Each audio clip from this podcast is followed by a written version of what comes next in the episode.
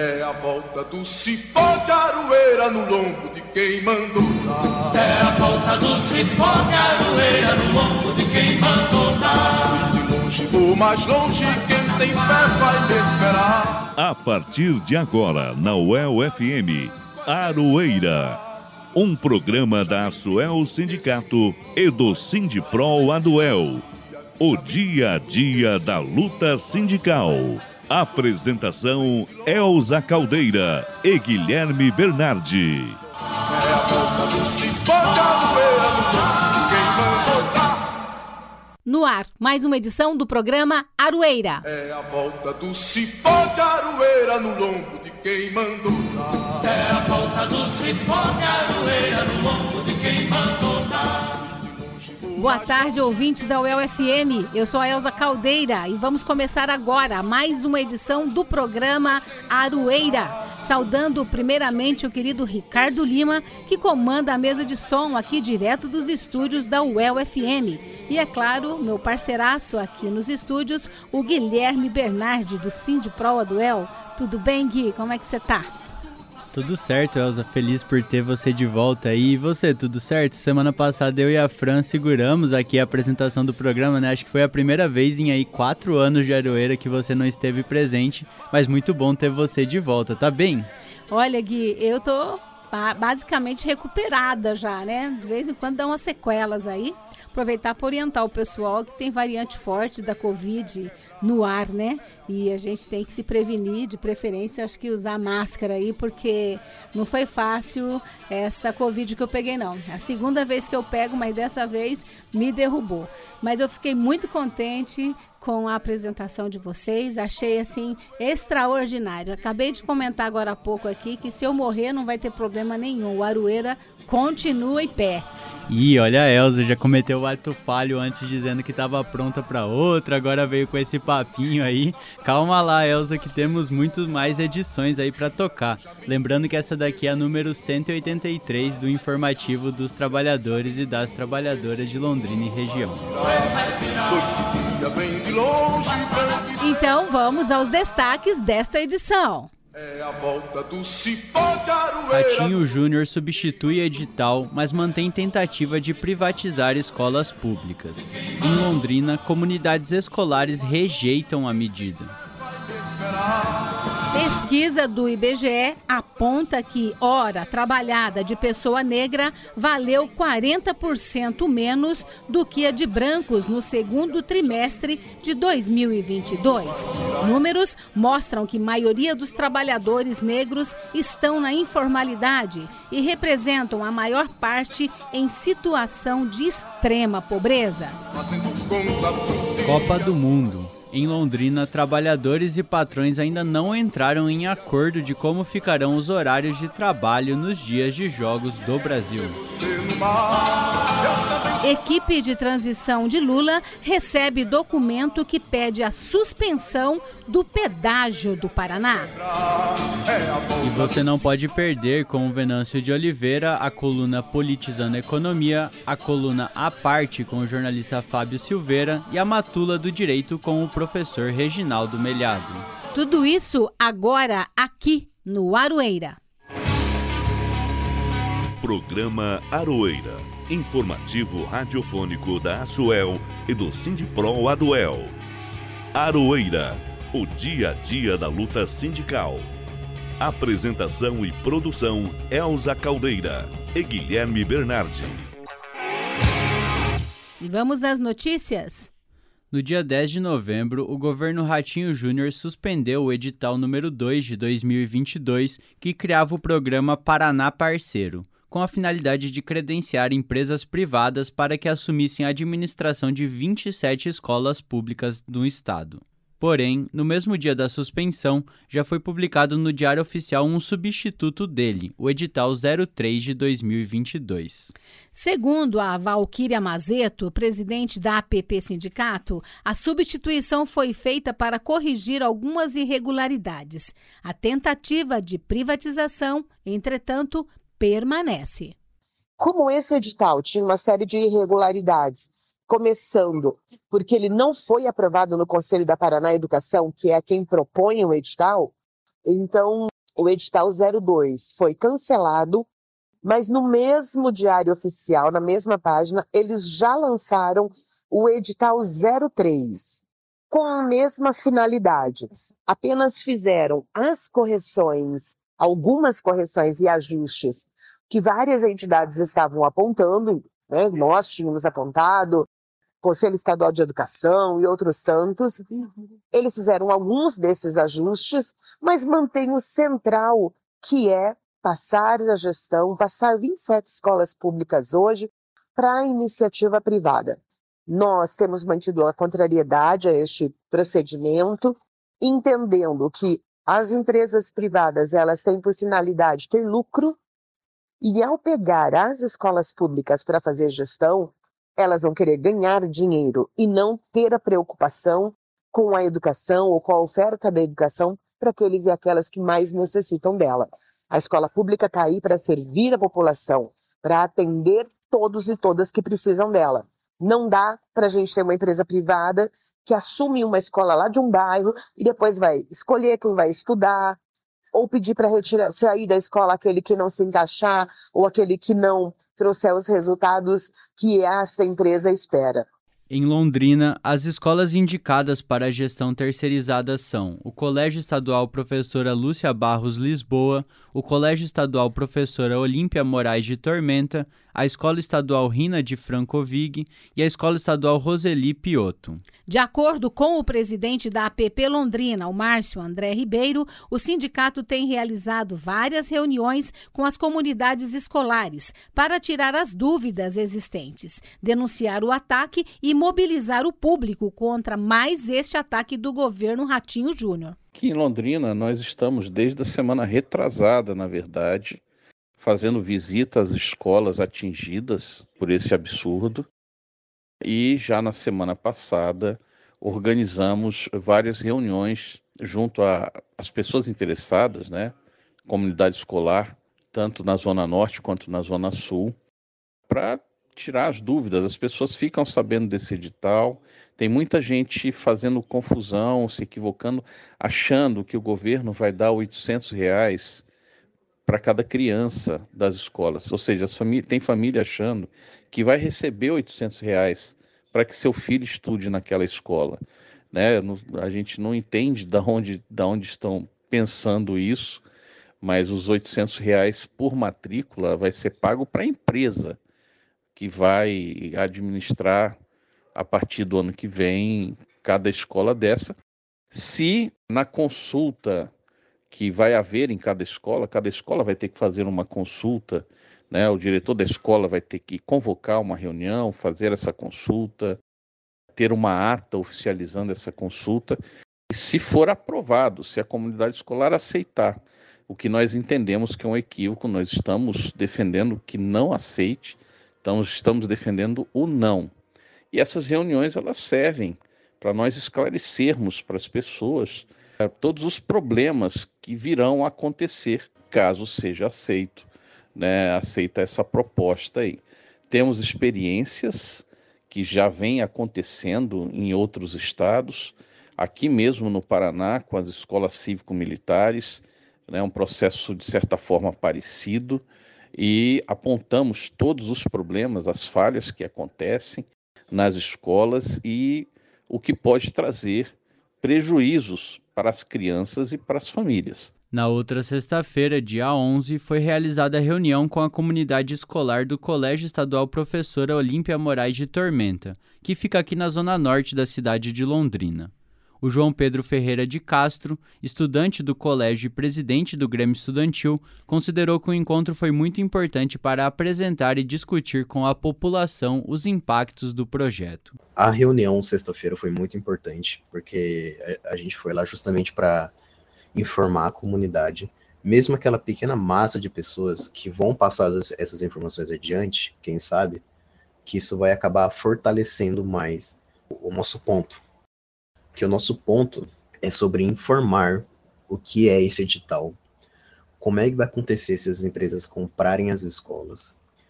E a gente informa, a gente dá exemplos de outras questões privadas, como por exemplo saúde, E a gente busca informar a população que isso é errado, que sempre tem alguma coisa escondida, sempre tem um, um porquê. A gente mesmo fala, a gente cita que nas propagandas é, é as mil maravilhas, mas que na real não é assim que funciona, na real não vai mudar nada, na real pode piorar as coisas. E tem vários exemplos que privatizar a educação, saúde é uma péssima ideia. Péssima ideia. Também esteve presente nesta reunião a vereadora de Londrina, pelo Partido dos Trabalhadores, Lenir de Assis. Diversas mobilizações que têm acontecido em todo o Paraná. Aqui em Londrina, na semana passada, nós já realizamos uma reunião ampla né, com os pais e alunos do Colégio Olímpia na Zona Norte, onde nós pudemos esclarecer, juntamente com o sindicato, todos esses pontos, esclarecer as dúvidas dos pais, especialmente. Depois nós tivemos também uma reunião com lideranças da região sul. A APP Sindicato tem sido cuidadosamente, é, tem tido aí muito cuidado no sentido é, de explicar, né, passo a passo desse processo todo, seja para os trabalhadores, seja para os pais, seja para os alunos. E isso tem que ser feito em todo o Paraná. Nós levamos o conhecimento da Câmara de Vereadores, vamos levar ainda para ver o que é possível ser feito do ponto de vista legislativo, no sentido da tentativa de tentar frear esse, esses editais e que ele não aconteça mais, que de fato esse projeto não volte mais a ser inseridos né, é na pauta do governo. Queremos agradecer a Franciele Rodrigues, do Portal Verdade, que apurou o material e gentilmente nos cedeu mais uma vez as sonoras. Mais informações estão no site portalverdade.com.br. Lembrando que, por meio desta proposta, o Estado oferecerá 800 reais por aluno matriculado para suprir gastos de infraestrutura e pagamento de trabalhadores. É uma ideia de educação privada, tal qual a motivação que fundamentou a aprovação da Lei Geral das Universidades, a LGU. Estimativa publicizada pela APP Sindicato indica que o projeto custará em um ano mais de 2 milhões aos cofres públicos. Isso para não falar dos gastos com as chamadas escolas cívico-militares. São formas e mais formas de atacar a educação pública aqui no Paraná do governador reeleito em primeiro turno, Ratinho Júnior. Você está ouvindo o programa Aroeira, o dia a dia da luta sindical. Há poucos dias da primeira partida da seleção brasileira na Copa do Mundo, lá no Catar, a negociação entre comerciantes e trabalhadores dos shoppings de Londrina quanto à liberação nos horários de jogos ainda não foi definida. É, lembrando que o Brasil estreia na quinta-feira às 4 horas da tarde, né? Tô bem ansioso já pro jogo do Brasil, esperando chegar a minha camiseta não amarela aí que eu acabei de comprar, Elza. Comprou que cor, Gui? Azul? Eu peguei azul, fiquei até interessado numa versão preta que os fãs fizeram. Tem também uma versão branca que eu achei bem bonita, mas acabei me rendendo ao número 2, ao azul, já que o amarelo eu deixei de lado esse ano para não usar na Copa do Mundo. Por que será, né, Gui? Fica o questionamento. Mas vamos lá. Já foram realizadas então várias reuniões e assembleias, mas até agora não houve um consenso entre os trabalhadores e os patrões. Como explica a presidente do Sindicato dos Empregados no Comércio Varejista de Shopping Center de Londrina, a Isabel Perucci. De fato, Elza, não houve um acordo ainda para o fechamento das lojas nesse, nesses dias de jogos. Nós tentamos de compor esse acordo junto ao patronal, mas infelizmente não tivemos sucesso. E a proposta que eles nos enviaram era no sentido de autorizar que o empregador, caso tivesse interesse, fechar a loja 15 minutos antes, reabrir 15 minutos após e compensar esses horários no banco de horas. Veja que, embora estivesse dizendo para compensar, esses 15 minutos antes, 15 minutos após, não vai conseguir, o empregado não vai conseguir assistir esses jogos. Haja vista que, inclusive, nós temos a troca de turno que ocorre em alguns casos às 16 horas ou logo após esses jogos. Em entrevista à Rádio CBN, o presidente do Sindicato do Comércio Varejista de Londrina, o Sincoval, Ovanes Gava, disse que ficou definido na última Assembleia que os empresários poderão negociar livremente com os funcionários a dispensa das atividades durante as partidas do Brasil. Mas, para a presidente do Cindy Shopping, a Isabel Perucci, essa proposta não agradou a categoria, não. Elza, como eu disse eh, anteriormente, essa, a contraproposta que nos foi apresentada não obriga o empregador a fechar a loja. E o tempo que antecede o fechamento e a reabertura é insuficiente, o que, que eh, ia obrigar que o empregado que está em casa, se quiser assistir aos jogos, tenha que sair no mínimo uma hora antes para assistir no local onde se encontra a loja. E ainda assim, somente se houver interesse do empregador, o que não vai acontecer. Na segunda-feira, dia 21, nós teremos uma nova rodada de negociação na tentativa de fechar nossa convenção coletiva. E aí também trataremos desse assunto e esperamos realmente que haja bom senso e que possamos chegar a um acordo razoável para todos os envolvidos. Em relação ao comércio de rua, a liberação também ainda não foi definida. A proposta patronal é que haja dispensa dos funcionários uma hora antes do jogo da seleção brasileira. A dificuldade está no retorno dos trabalhadores nos dias que as partidas terminam perto das 18 horas, como é o caso da estreia do Brasil. Dessa maneira, os funcionários voltariam às atividades por volta das sete e meia da noite. As indefinições sobre o trabalho durante a Copa do Mundo também persistem em outras categorias. A APP Sindicato, por exemplo, informou que aguarda ainda o informativo da CED, né, que é a Secretaria Estadual de Educação, para definir como vai ficar a situação. O mesmo ocorre também na Prefeitura de Londrina, também com a categoria dos bancários. Já a Câmara de Vereadores publicou uma portaria alterando os horários do trabalho nos dias dos jogos jogos da seleção, para que os servidores possam assistir às competições. No caso da categoria de metalúrgicos, cada empresa vai atuar de uma forma durante os jogos. Na semana que vem vamos trazer mais informações sobre esta pauta. Acreditamos que até lá os sindicatos já terão o posicionamento de cada categoria. É, Gui, tá todo mundo aí ansioso, né? Por conta né, da Copa do Mundo que está chegando. Um ano tão difícil também, né, Gui? A Copa parece que vem agora para dar um alívio, mas para os trabalhadores realmente é complicado, principalmente o pessoal que trabalha em shopping center, que eles dependem também de comissões, né? E depois do horário dos jogos, à noite, horário de grande movimento nos shoppings. Mas vamos aguardar e tomara que patrões e empregados consigam é, entrar em acordo. E o mais importante, né, Gui? Que o trabalhador não saia perdendo mais uma vez. Você está ouvindo o programa Aroeira, o dia a dia da luta sindical. Nesta semana, a jornalista Franciele Rodrigues, do portal Verdade, publicou uma matéria que trata da desigualdade e informalidade que atingem a população negra no mercado de trabalho. Dados divulgados pelo Instituto Brasileiro de Geografia e Estatística, o IBGE, no dia 11 de novembro, indicam que negros, considerando pretos e pardos, são os mais atingidos pela informalidade. Também são maioria em situação de extrema vulnerabilidade econômica no país país. Em 2021, o contingente de pessoas pobres era pouco mais de 18% entre brancos. O índice saltava para quase 73% entre os negros. No mesmo período, a taxa de desocupação atingiu 11,3% entre brancos, crescendo para 32,7% entre negros. Já a porcentagem de trabalhadores na informalidade, contemplando a população ocupada, era de 40,1%, sendo 32,7% entre brancos e absurdos 90,4% entre negros. Os números partem do estudo chamado Desigualdades Sociais por Cor ou Raça no Brasil.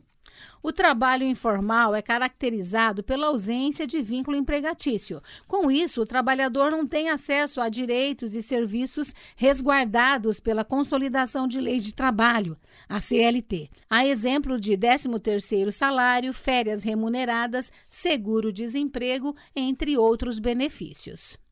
Para falar sobre este tema, vamos ouvir a análise do diretor técnico do DIEESE, o Fausto Augusto Júnior.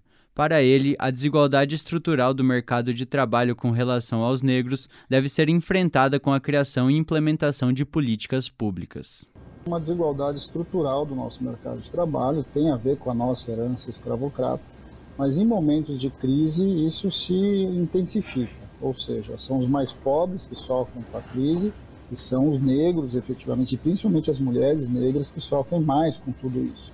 E é bom lembrar também todas as estruturas de, que de alguma forma estavam sendo construídas ali, em especial a partir do primeiro governo Lula, em, em sequência, é, foram des, des, desmontadas pelo atual governo, o que fez com que as possibilidades que você tinha de algum grau de equalização levasse ao agravamento da situação.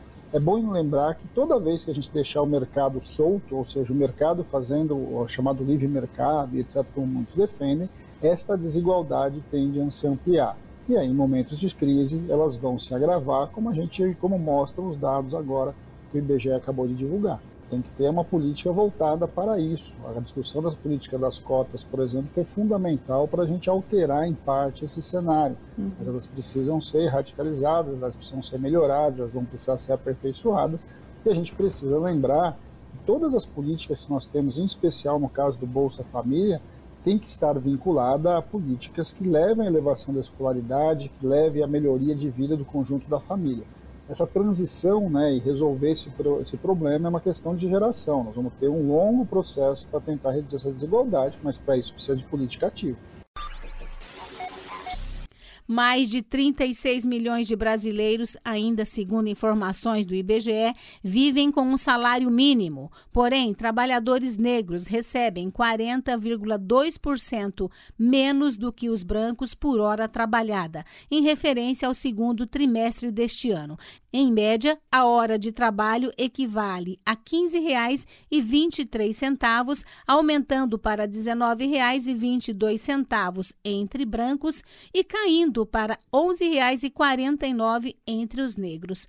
A matéria completa sobre este tema pode ser acessada no portalverdade.com.br. Assustadores esses números, né, Gui? É bastante impressionantes, né? E tem gente que nega a, o impacto, né, tanto da escravidão quanto da, do racismo estrutural na formação do mercado de trabalho no Brasil. Este vai ter um tema, Elza, aguenta aí um pouquinho, da coluna do Venâncio de Oliveira na sequência na Politizando a Economia. Música e resistência quando as relações de trabalho se transformam em canções. No último dia 11 de novembro, Milton Nascimento, um dos maiores e mais importantes artistas do Brasil, fez o seu derradeiro show no Mineirão após 70 anos de carreira. Durante o espetáculo musical, que contou com mais de 50 mil pessoas, ele disse que o show era uma homenagem à amiga Gal Costa, a quem ele chamou de Minha Querida. Em tempos tão difíceis que temos enfrentado com tanto ódio, o Música e Resistência de hoje escolheu trazer uma canção que fala justamente do amor na voz desse homem maravilhoso que, aos 80 anos de idade, nunca deixou de cantar o sagrado, a vida e a paz. Vamos ouvir com Milton Nascimento a música Amor de Índio.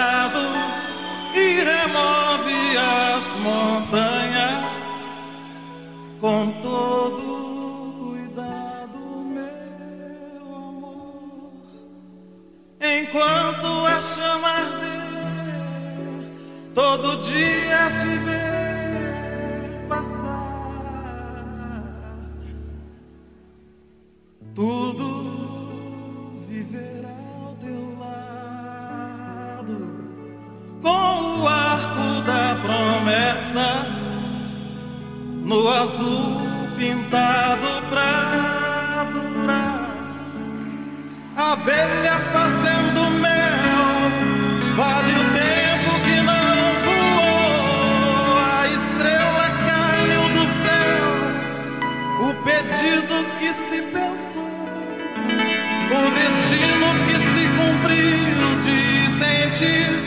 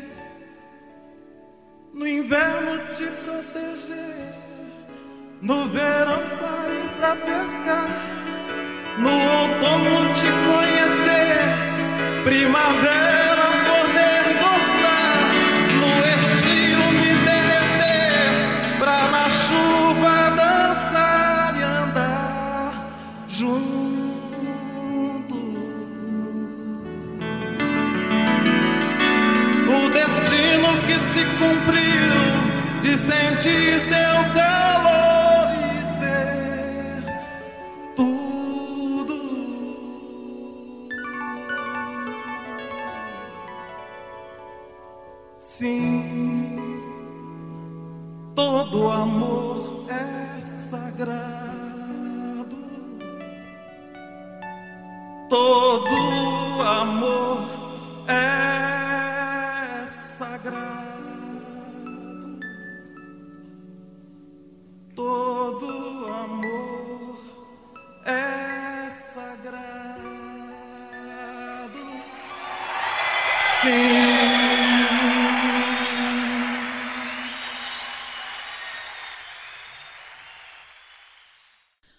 Acabamos de ouvir a música Amor de Índio com Milton Nascimento.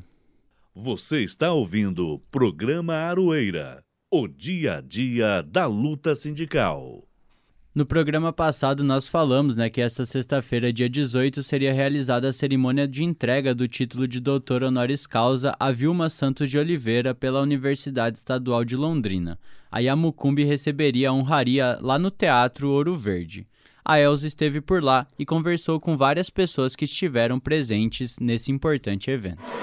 Realmente, Guilherme, nós estamos aqui no Cine Teatro Ouro Verde, onde começou a homenagem para a Dona Vilma, né? Iniciou às 7 horas com apresentações artísticas aqui na frente do Cine Teatro Ouro Verde é, roda de capoeira, apresentação de outros artistas. Em seguida, outras apresentações também musicais dentro do Teatro Ouro Verde, seguida com né, a parte da entrega né, do título né, de doutora honoris causa aqui da UEL, primeira mulher negra recebendo é, esse título né, em memória, Dona Vilma e Amucumbi.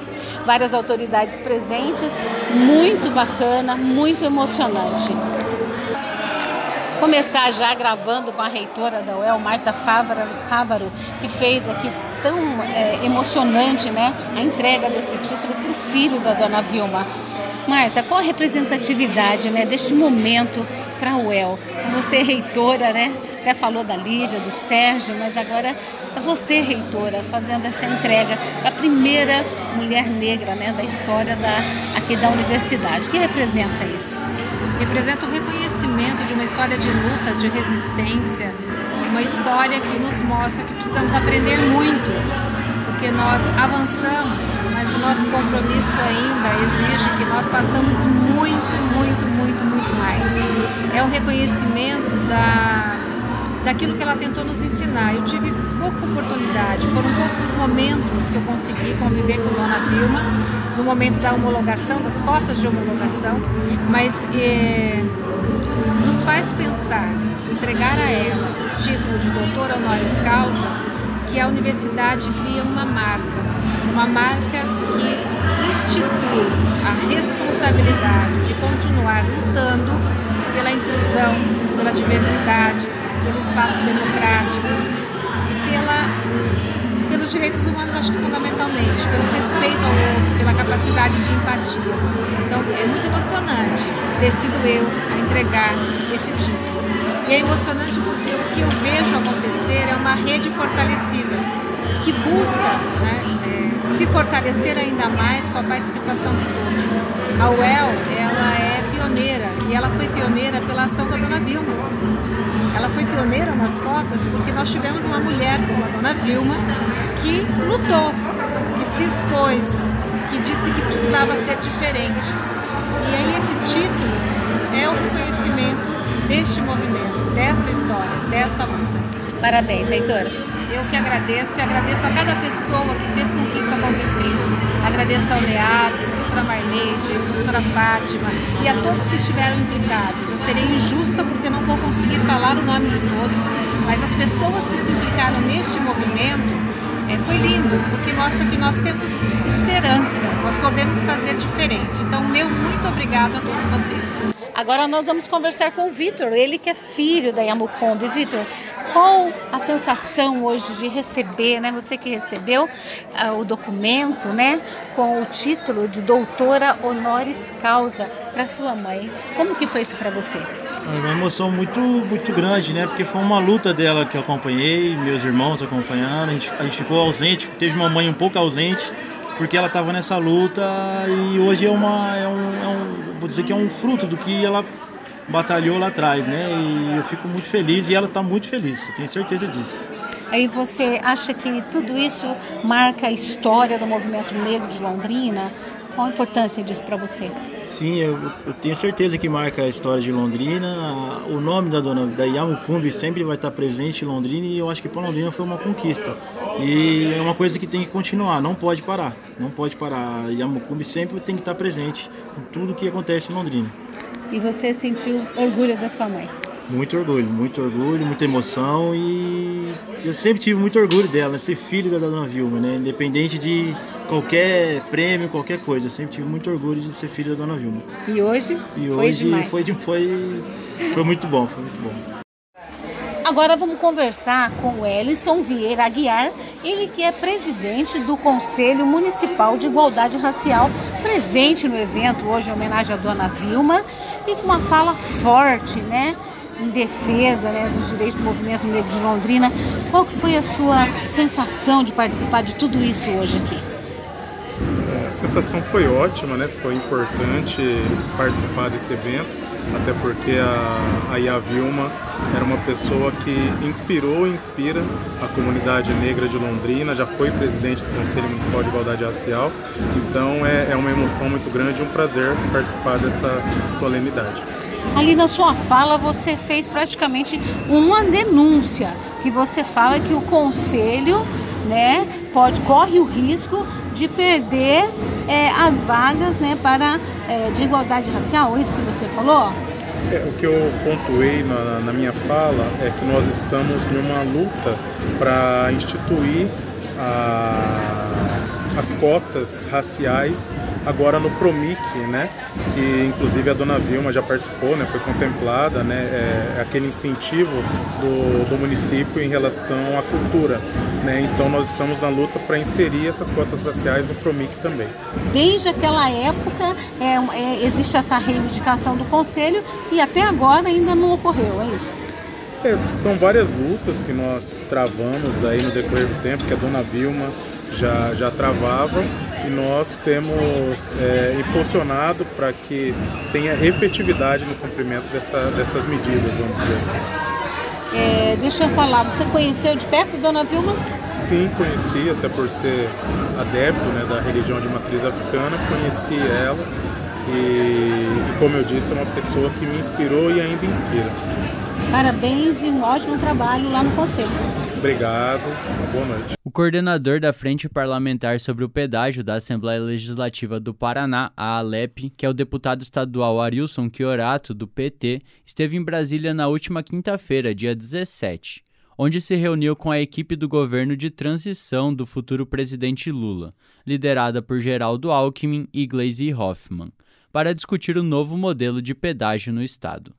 O parlamentar entregou à equipe de transição o pedido de suspensão da proposta de concessão apresentada pelo governo federal em parceria com o governo estadual. Na oportunidade, também foi entregue o estudo técnico feito pela UTFPR, Universidade Tecnológica Federal do Paraná, em que pesquisadores comprovaram falhas graves no processo de concessão do pedágio, como duplicidade de obras, falta de projetos estruturais e tarifas mais caras que as atuais em pouco tempo, o que comprometeria a competitividade econômica. Vamos ouvir agora o que diz o deputado Arilson Chiorato sobre o que foi tratado lá em Brasília.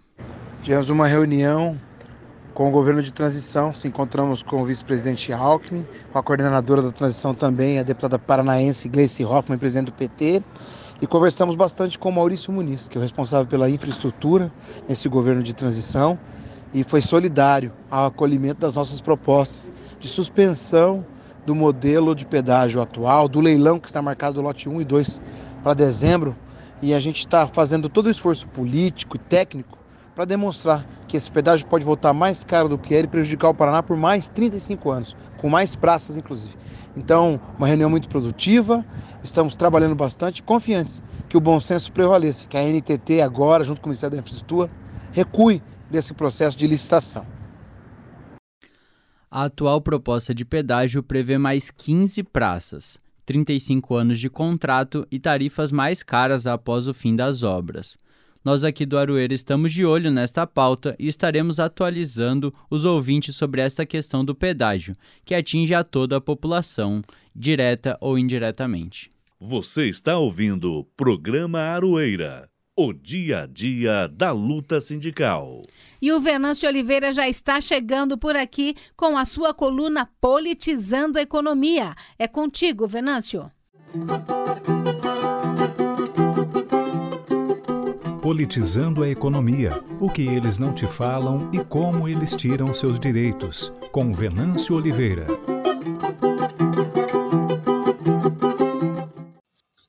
rendimento mensal dos brancos é praticamente o dobro do rendimento de negros. O movimento negro pleiteia ministérios com mais verbas. Olá, caros ouvintes da Aroeira, quero falar desses fatos econômicos sobre a ótica da economia política.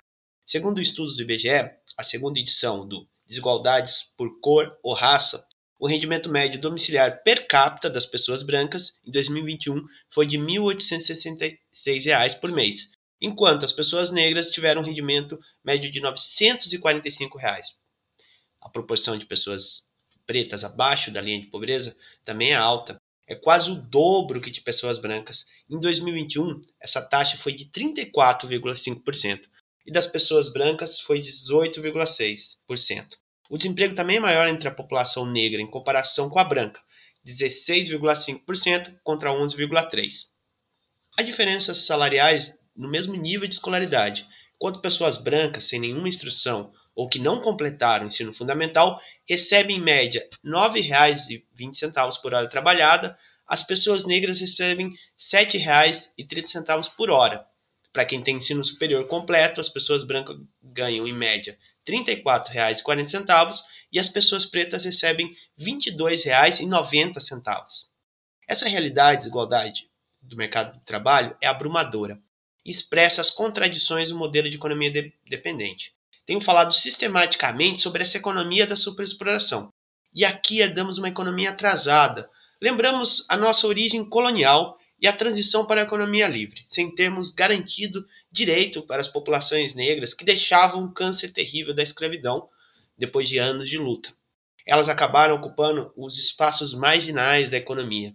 Mas essa margem era gigante, concentrava grande parte da população e influenciou o centro, isto é, uma economia dependente, pois de origem colonial, não desenvolveu suas forças produtivas, e com uma burguesia contente explorar e desmatar, e com medo de perder esses lucros extraordinários, por exemplo, que hoje coloca trator na rua para defender a ditadura.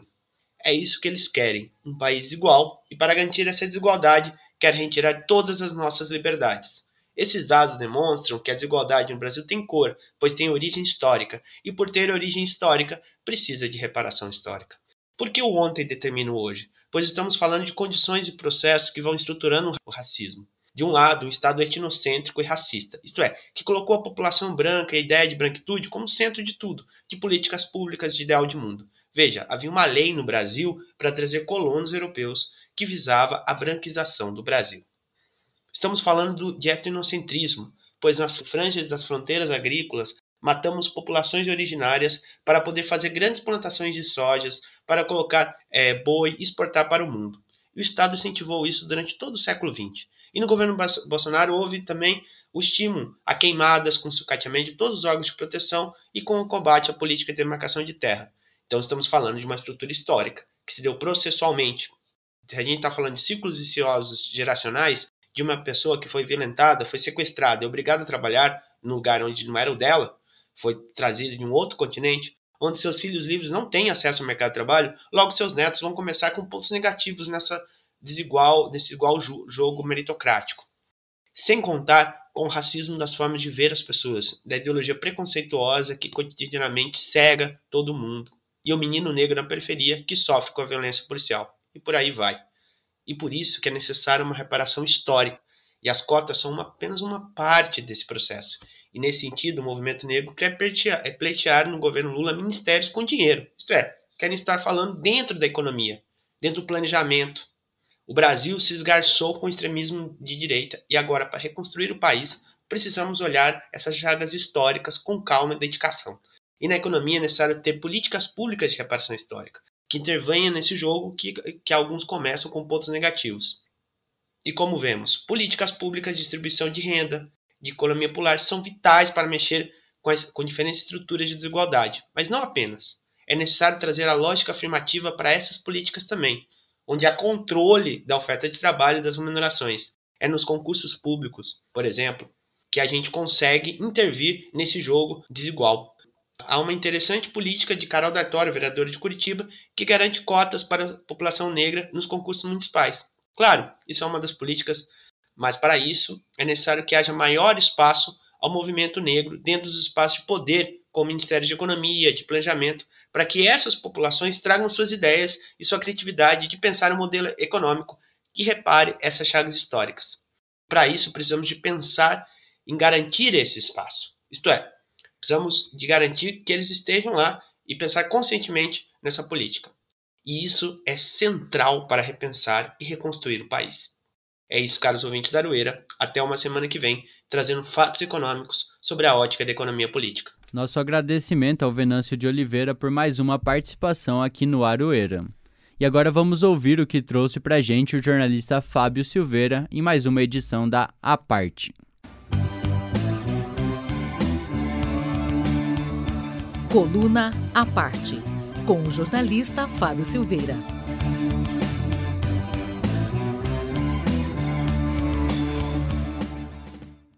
Olá, meu nome é Fábio Silveira, eu sou jornalista e estou aqui para falar sobre política.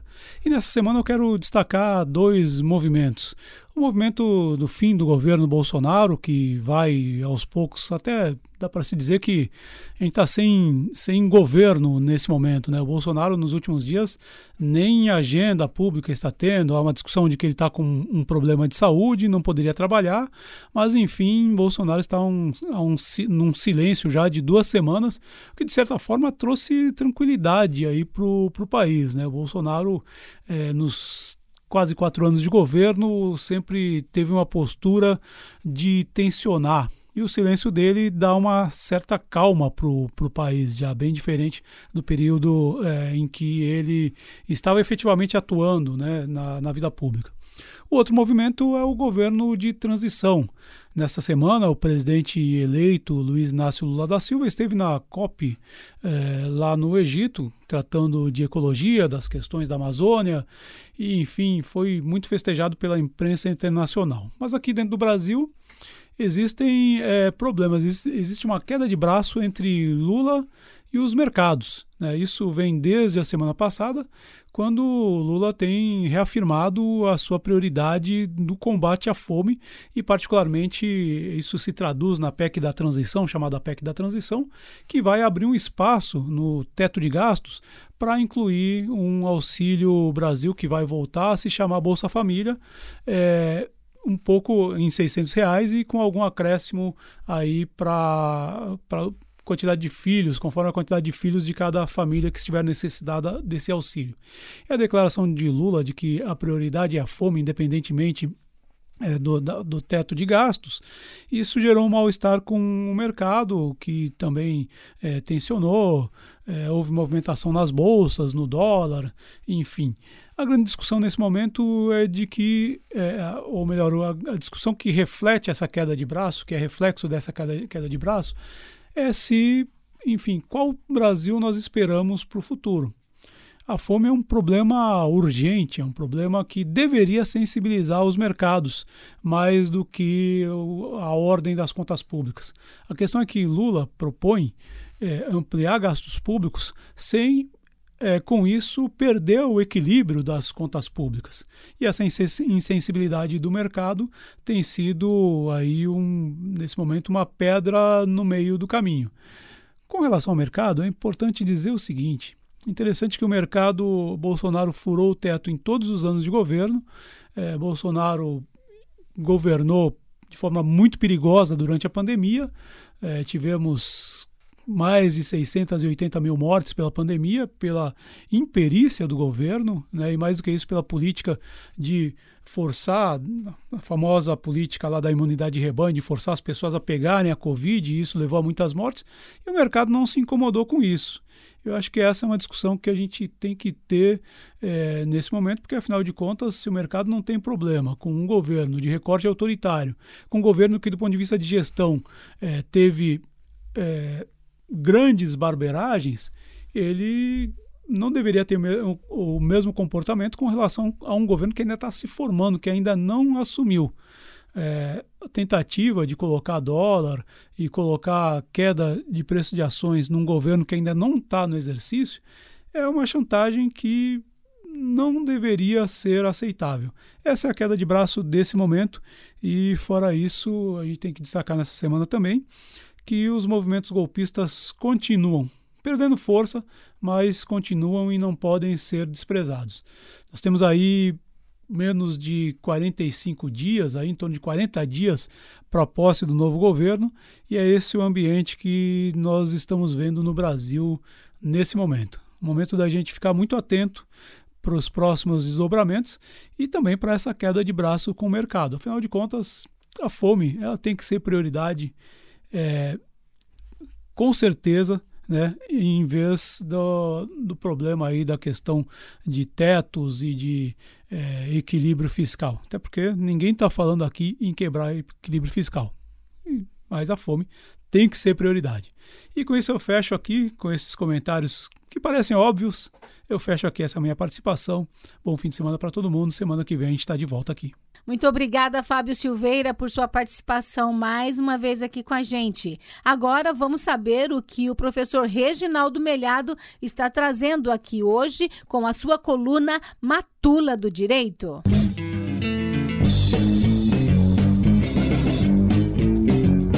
Matula do Direito coluna de crítica jurídica pelos caminhos e descaminhos do direito, com o professor Reginaldo Melhado. Olá, ouvinte da UEL-FM. A matula do direito desta semana fala de um problema dramático: a violência sexual contra crianças e a questão do aborto. Qual é o nosso objeto de reflexão aqui? Foi ajuizada uma ação eh, de natureza constitucional no Supremo, a ADPF 989, que discute essa matéria. Né? Foi uma, é uma ação que é ajuizada pela Sociedade Brasileira de Bioética, a Associação Brasileira de Saúde Coletiva e outras entidades. Né?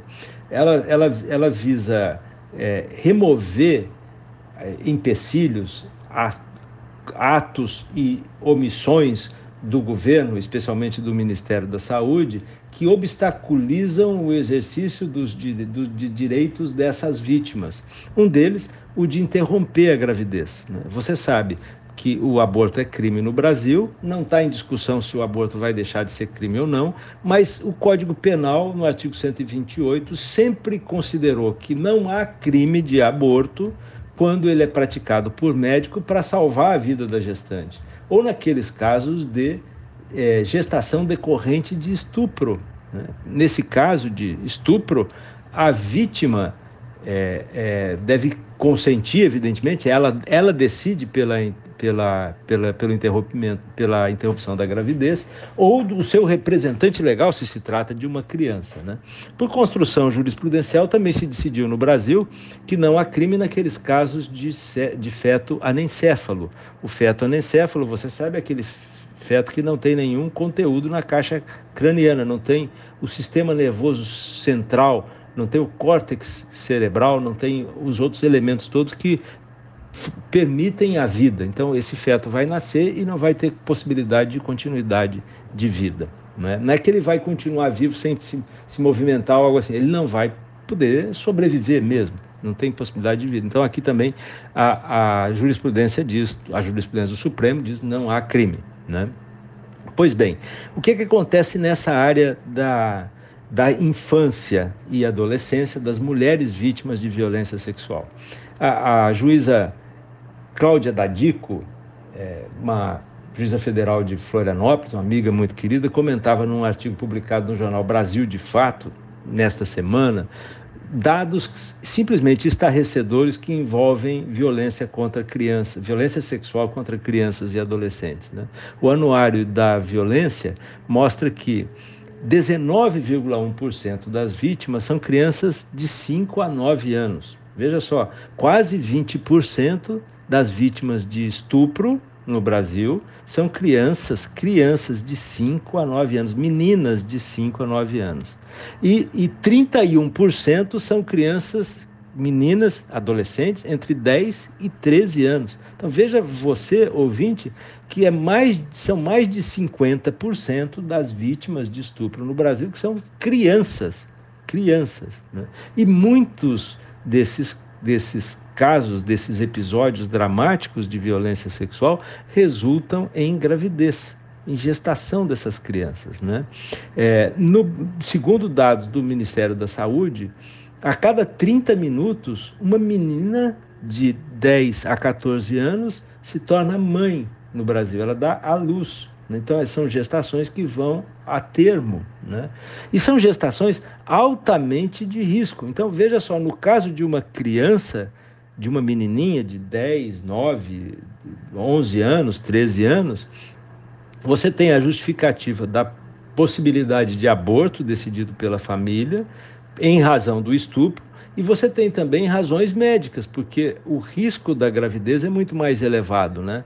As associações de ginecologia e obstetrícia no Brasil apontavam num documento recente que as taxas de mortalidade materna é, entre crianças de até 14 anos, entre adolescentes, meninas de até 14 anos, é cinco vezes maior do que aqueles casos entre as gestantes adultas. Cinco vezes maior. Quer dizer, é uma, um risco grande a gestação nessa fase da vida de uma criança de 10, 9 anos, 10 anos, 11 anos, 12 anos, enfim, uma, uma criança que, a, que não tem ainda uma estrutura anatômica preparada para a gestação.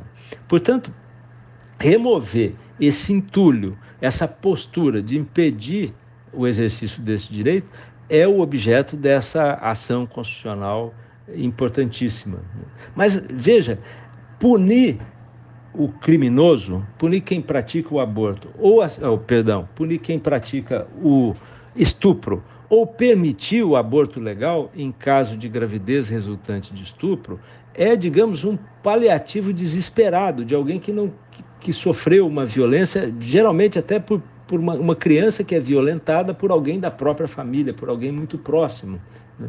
Então, isso esse drama precisaria também ser evitado e evitado por ações educativas, porque não basta você punir a, a, o criminoso depois que o, o, fato já ocorreu. Você precisa reeducar a sociedade, você precisa repensar a sociedade.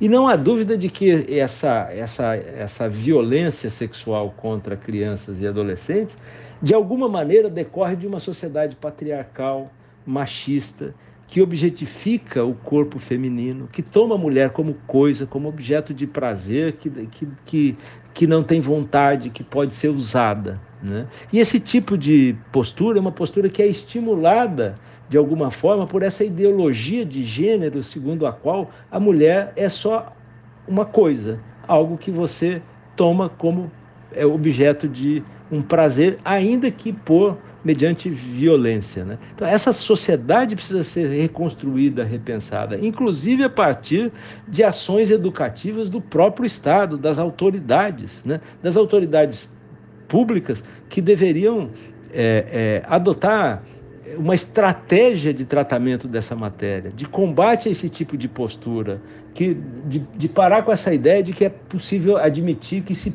que pinta um clima com com crianças, que você pode ter uma relação sexual com uma criança porque eventualmente ela não está se opondo a isso, a esse gesto de violência, porque se presume, porque se presume a prática criminosa e a violência quando a criança tem menos, adolescente tem menos de 14 anos. Então nós precisaríamos repensar todo o país e toda a nossa cultura e não só repensar as ações do Ministério da Saúde e das autoridades em relação a esse, a essa matéria. É isso, até a próxima semana. Queremos agradecer o professor Reginaldo Melhado por mais uma edição da coluna Matula do Direito. E agora, né, lembrando com as colunas, o nosso programa chegou ao fim. Esse programa 183 que marca o retorno da Elza aí depois da ausência de um único programa, mas muito sentido. Lembrando que também, né, quem quiser acompanhar as outras edições do Aroeira, pode procurar numa das plataformas digitais ou no site da Rádio FM pelo Aroeira. Muito obrigada, Guilherme. Obrigada também, Ricardo Lima, né, que comandou tão bem a mesa de som aqui hoje nos estúdios da UEL FM, ao Gerson Gurgel, que é o diretor de programação da Rádio UEL, e ao querido Edir Pedro, que é o diretor-geral desta emissora. Quero deixar aqui uma saudação especial para você, querido e querido ouvinte. Muito obrigada pela sua audiência. Desejo a todos um ótimo final de semana e a semana que vem eu e o Guilherme estaremos aqui mais uma vez para apresentar mais uma aroeira para você. Um forte abraço e até lá. É a volta do cipó de aroeira no lombo de quem mandou dar. É a volta do cipó de aroeira no lombo de quem mandou dar. De longe ou mais longe, quem tem fé vai te esperar. A UEL FM acaba de apresentar Aroeira um programa da Asuel Sindicato e do Sindipro Aduel. O dia a dia da luta sindical. É a volta do cipó, caroeira no